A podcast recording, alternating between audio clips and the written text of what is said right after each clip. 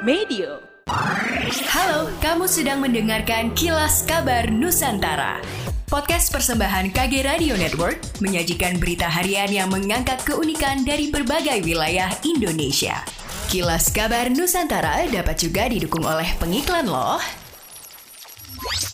Eh, sebelum lanjut, tanggal 4 November nanti, Kuku, Dwik, Egi Hau, dan Gautama bakal tanding futsal nih. Pengen main bareng mereka? Atau pengen nontonin keseruannya? Buruan, beli tiketnya sekarang. Cek link registrasi di deskripsi episode kali ini ya.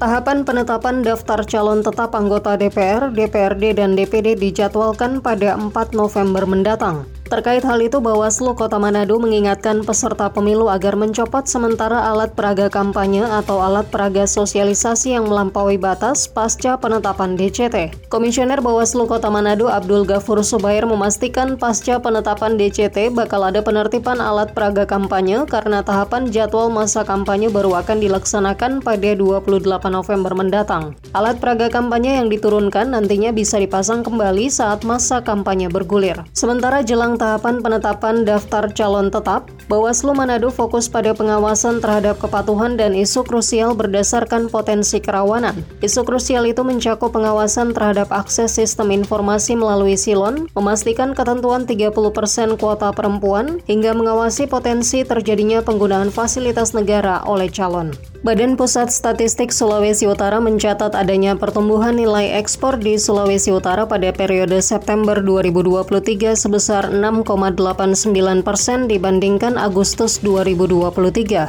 Asim Saputra, Kepala BPS Sulawesi Utara menjelaskan, secara mantuman nilai ekspor melonjak dari capaian 64,40 juta US dollar pada bulan Agustus 2023 menjadi 68,87 juta US dollar pada bulan September. Meski demikian, Asim juga menyampaikan nilai itu justru mengalami penurunan jika dibandingkan dengan bulan September tahun sebelumnya, yang saat itu mencapai nilai 93,02 juta US dollar atau turun sebesar 25 persen lebih. Sementara dari sisi kinerja ekspor golongan bahan HS 2 digit, di mana kontribusi terbesar disumbang oleh lemak minyak hewan nabati dengan kontribusi 56,28 persen, dengan kinerja mencapai 38,5 juta US dollar dan volume mencapai 44 ribu ton.